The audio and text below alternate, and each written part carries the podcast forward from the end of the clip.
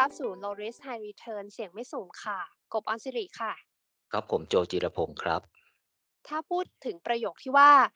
สิ่งที่มองไม่เห็นไม่ได้แปลว่าไม่มี พี่โจนึกถึงอะไรบ้างอะคะ?ถ้าอย่างกบเนี่ยเป็นสายมูเนี่ยนึกถึงเรื่องลี้ลับก่อนเลยค่ะอ๋อก็ถ้าเป็นแนววิทยาศาสตร์ก็ต้องบอกว่าอากาศมั้งนะอืมอืค่ะม แต่ถ้าโรแมนติกหน่อยเนี่ย ก็คงต้องบอกว่า คงเป็นความรัก ความอหื่อวงใย อื้ออืฮือฮึอแต่ถ้าเอาเป็นการเป็นงานหน่อย ก็บอกว่า ก็ต้องบอกว่าเป็นโอกาสนะ ถึงจะมองไม่เห็นเนี่ย แต่ถ้าเราหยิบฉวย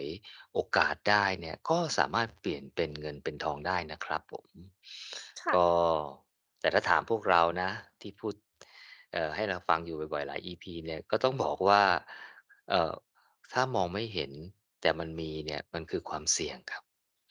ครับผม เพราะว่าถึงแม้ว่าเราเอ่อมองไม่เห็นความเสี่ยงระบุไม่ได้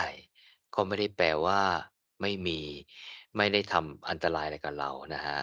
เอ่อถ้ามันมีความเสี่ยงเนี่ยความเสี่ยงมันก็ยังคงทำงานของมันไปนะครับนะครับเราต้องเผชิญกับอะไรไม่ดีๆโอกอาจจะเกิดอะไรไม่ดีๆกับเรานะครับวันดีคืนร้ายเนี่ยความเสี่ยงนั้นเนี่ย มันกลายไปเป็นปัญหา เราก็เดือดร้อนครับ อืม ค่ะ ซึ่งพอดแคสต์เรานะคะ ก็ได้เคยเล่าเรื่องความเสี่ยงที่มองไม่เห็นในหลายรูปแบบค่ะ แล้วก็เล่าด้วยนะคะว่ามุมมองในการที่จะค้นหาความเสี่ยงที่มองไม่เห็นเหล่านั้นน่ะ เออเราจะหามันได้ยังไงไปบ้างแล้วนะคะ ซึ่งเรื่องนี้เนี่ย ก็ต้องอาศัยทั้งประสบการณ์ทำงาน การแบ่งปันความรู้กับคนอื่น ๆ ในองค์กรนะคะ หรือว่าแบ่งปันกับคนนอกองค์กรที่ทำงานคล้าย ๆ กันค่ะ หรือจะเป็นการติดตามสถานการณ์ที่เกี่ยวกับการทำงานนะคะ รวมถึงการเปลี่ยนแปลงสภาพแวดล้อมปัจจัยต่างๆ ว่ามันก่อให้เกิดความเสี่ยงอะไรใหม่ ๆ ขึ้นมาบ้างไหมค่ะ ซึ่งทั้งหมดนี้นะคะก็จะทำให้โอกาสที่เราจะมองข้ามความเสี่ยงที่หลบซ่อนอยู่เนี่ยลดน้อยลงไปได้ค่ะ ความเสี่ยงเนี่ยก็ยังเป็นอะไรที่บางคนก็ไม่ค่อยชอบอะน่ะคะ ซึ่งเราก็สามารถแบ่งกลุ่มคนเหล่านี้ได้เป็น 2 กลุ่มนะคะ กลุ่มแรกก็คือเฮ้ย เมื่อเราไม่ชอบไม่อยากเห็น กลัวความสูญเสียที่อาจจะเกิดขึ้นนะคะ คนกลุ่มนี้ก็จะรีบจัดการกับความเสี่ยงเลยค่ะ ซึ่งอันนี้เนี่ยดีนะคะ สอดคล้องกับ เป้าหมายการบริหารความเสี่ยงของเราค่ะ ซึ่งก็เป็นทัศนคติที่ดีแล้วก็ที่ควรจะส่งเสริมให้ทุกคนเนี่ยไม่ชอบที่จะเอ่อพอเห็นความเสี่ยงแล้วเนี่ยต้องรีบบริหารจัดการค่ะ แต่มันก็จะมีคนอีกกลุ่มหนึ่งค่ะ ไม่ชอบความเสี่ยงเหมือนกันแต่คนกลุ่มนี้นะคะ ไม่อยากเห็นค่ะ ไม่อยากได้ยินแล้วก็เข้าใจไปว่าการที่เราเห็นหรือรู้ว่ามันมีความเสี่ยงนั้นเนี่ยจะทำให้การทำงานของพวกเขาได้รับผลกระทบค่ะ ครับ ก็ลองมาดูตัวอย่างให้เห็นภาพกันนะครับ ผมยกตัวอย่างเช่นอ่าหน่วยงานเอบีซีนะครับเสนอทำโครงการใหม่นะครับ โดยประเมินผลตอบแทนการลงทุนว่าได้ผลตอบแทนดี เกินเกณฑ์ขั้นต่ำของบริษัทไปเยอะเลยนะครับเออแต่ก็มีความเสี่ยงด้านรายได้ที่อาจจะไม่แน่นอนนะครับเกิดจากปัจจัยด้านราคาขายสินค้าที่เปลี่ยนแปลงมากในแต่ละช่วงเวลาของปี อ่ามีการแข่งขันที่สูง แล้วก็พึ่งพาซัปพลายเออร์น้อยรายนะครับผมเอ่อถ้าผู้รับผิดชอบนำเสนอโครงการนะครับมีทัศนคติที่รังเกียจความเสี่ยงนะครับผมอ่าไม่อยากเห็นความเสี่ยงไม่อยากอะไรเลยนะครับเกรงว่าการบอกให้คนอื่นเขารู้ว่าโครงการนี้มีความเสี่ยงหลายตัวมากเลยนะครับ ฝ่ายจัดการที่ตัดสินใจการลงทุนเนี่ยคงไม่ชอบ นะคงไม่ชอบอะไรที่มีความเสี่ยงนะเมื่อคิดแบบนี้เนี่ยจึงปกปิดความเสี่ยงไม่บอกนะไม่บอกให้คนอื่นเขารู้ว่ามีความในโครงการนี้มีความเสี่ยงอะไรบ้างนะครับผมทักซักทัศนคติรังเกียจความเสี่ยงแบบเนี้ยค่อนข้างอันตรายนะครับผมอันตรายอย่างแรกก็คือว่าน่าจะเป็นอันตรายต่อองค์กรนะครับผมถ้าความเสี่ยงโครงการไม่ได้ถูกนำเสนอให้ฝ่ายจัดการทราบเพื่อประกอบการตัดสินใจนะครับ องค์กรก็จะรับความเสี่ยงเข้ามา โดยอาจจะไม่ส สามารถบริหารจัดการ เอ่อ ภายหลังได้นะครับ จนเกิดความเสียหายต่อองค์กร ต่อการลงทุนนะครับ เอ่อ หรืออาจจะสามารถบริหารจัดการได้นะครับ แต่ไม่คุ้มค่ากับผลตอบแทนที่ได้รับกับโครงการน่ะ นะครับผม แล้วเมื่อตัดสินใจลงทุนแบบนี้ไปเรื่อย ๆ นะครับ คือไม่สนใจความเสี่ยงนะ เพราะว่าถูกปกปิดเนี่ย องค์กรก็จะประสบปัญหาในที่สุดนะครับผมส่วนอันตรายอย่างที่2นะครับผมของการรังเกียจความเสี่ยงก็คือว่า อาจจะเป็นอันตรายต่อผู้นำเสนอโครงการเองเลยนะครับ ผมถ้าฝ่ายจัดการเนี่ยเขาให้ความสำคัญต่อการบริหารความเสี่ยงนะครับแล้วฝ่ายจัดการเขาเองก็มีประสบการณ์ทำงานนะครับเข้าใจธุรกิจเป็นอย่างดีนะครับการไม่นำเสนอการประเมินความเสี่ยงเพื่อประกอบการตัดสินใจเนี่ย เอ่อคงเป็นเรื่องที่ฝ่ายจัดการคงไม่พึงพอใจแน่ๆนะครับผมเพราะเขารู้ว่ามีอะไรเกี่ยวกับโครงการนี้บ้างนะครับเอ่อผู้นำเสนอโครงการเนี่ยก็คงหลีกเลี่ยงไม่ได้ที่จะต้องกลับมาอ่าประเมินความเสี่ยงและนำเสนอเข้าไปใหม่นะครับผมถ้าแย่หน่อยเนี่ยก็อาจจะถูกว่าเฮ้อคนนี้เนี่ยทำงานไม่ดีเลย performance ไม่ดีเลย ความเสี่ยงก็ไม่ประเมินเนี่ยนะเอ่อเพราะว่าการบริหารความเสี่ยงในยุคนี้เนี่ย ได้รับการยอมรับ และมองเห็นความสำคัญมากขึ้นมากขึ้นนะครับ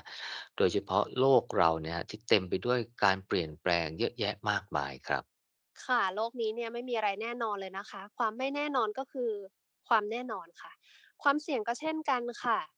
เอ่อโลกนี้เนี่ยไม่มีอะไรที่ไม่มีความเสี่ยงนะคะ ตราบใดก็ตามที่เรายังต้องการผลตอบแทน ตราบใดที่เรายังมีเป้าหมายในการทำงานนะคะ ทุกอย่างมีความเสี่ยงค่ะ เพียงแต่ว่าจะเสี่ยงมากเสี่ยงน้อยเท่านั้นเอง ดังนั้นเนี่ยการนำเสนอโครงการเนี่ยก็ควรที่จะต้องนำเสนอความเสี่ยงด้วยค่ะ เพื่อให้ฝ่ายจัดการเนี่ยได้ชั่งน้ำหนักนะคะ ว่าเอ๊ะระหว่างผลตอบแทนที่จะได้รับกับความเสี่ยงที่ จะมีเนี่ยมันสมน้ำสมเนื้อหรือเปล่า เราจะตัดสินใจดำเนินโครงการนี้ดีไหมนะคะ การชั่งน้ำหนักแบบนี้จึงเป็นเรื่องปกติไปแล้วค่ะสำหรับการใช้ในการตัดสินใจค่ะครับผมแต่คนเราก็ซับซ้อนนะครับ อืมความรังเกียจความเสี่ยงเนี่ย จริงๆก็ยังคงมีอยู่อะแต่ก็รู้อยู่ว่าฝ่ายจัดการให้ความสำคัญกับความเสี่ยงนะครับ การไม่ประเมินความเสี่ยงเอาเสียเลยเนี่ย ก็ดูจะเด่นชัดไปหน่อยนะ อย่างงั้นเลยใส่ความเสี่ยงไปสักตัว 2 ตัวนะครับนะ อย่างมากก็ 3 ตัวเนี่ยเพื่อให้พูดได้ว่า โอ้ โครงการนี้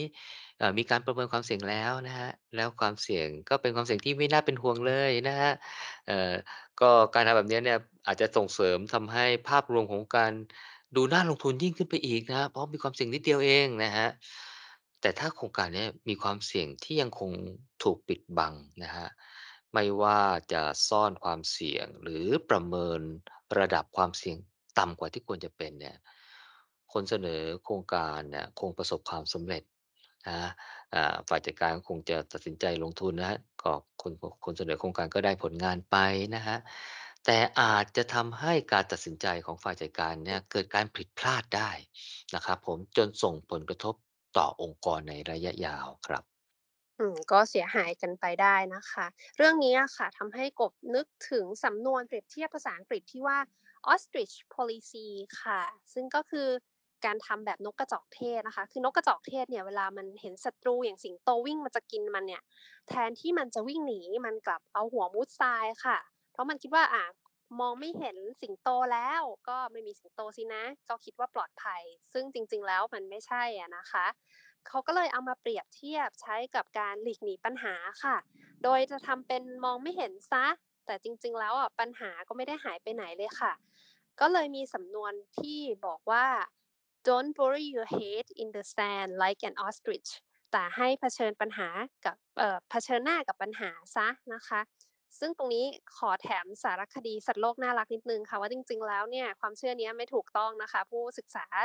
ชีวิตนกกระจอกเทศเนี่ยบอกว่าการที่เราเห็นมันเอาหัวซุกซายจริงๆแล้วเนี่ยมันกำลังพลิกไข่ของตัวเองอยู่ค่ะ ถ้ามันเจอสิงโตขึ้นมาจริง ๆ เนี่ยมันวิ่งหนีค่ะ แล้วก็วิ่งเร็วซะด้วยนะคะ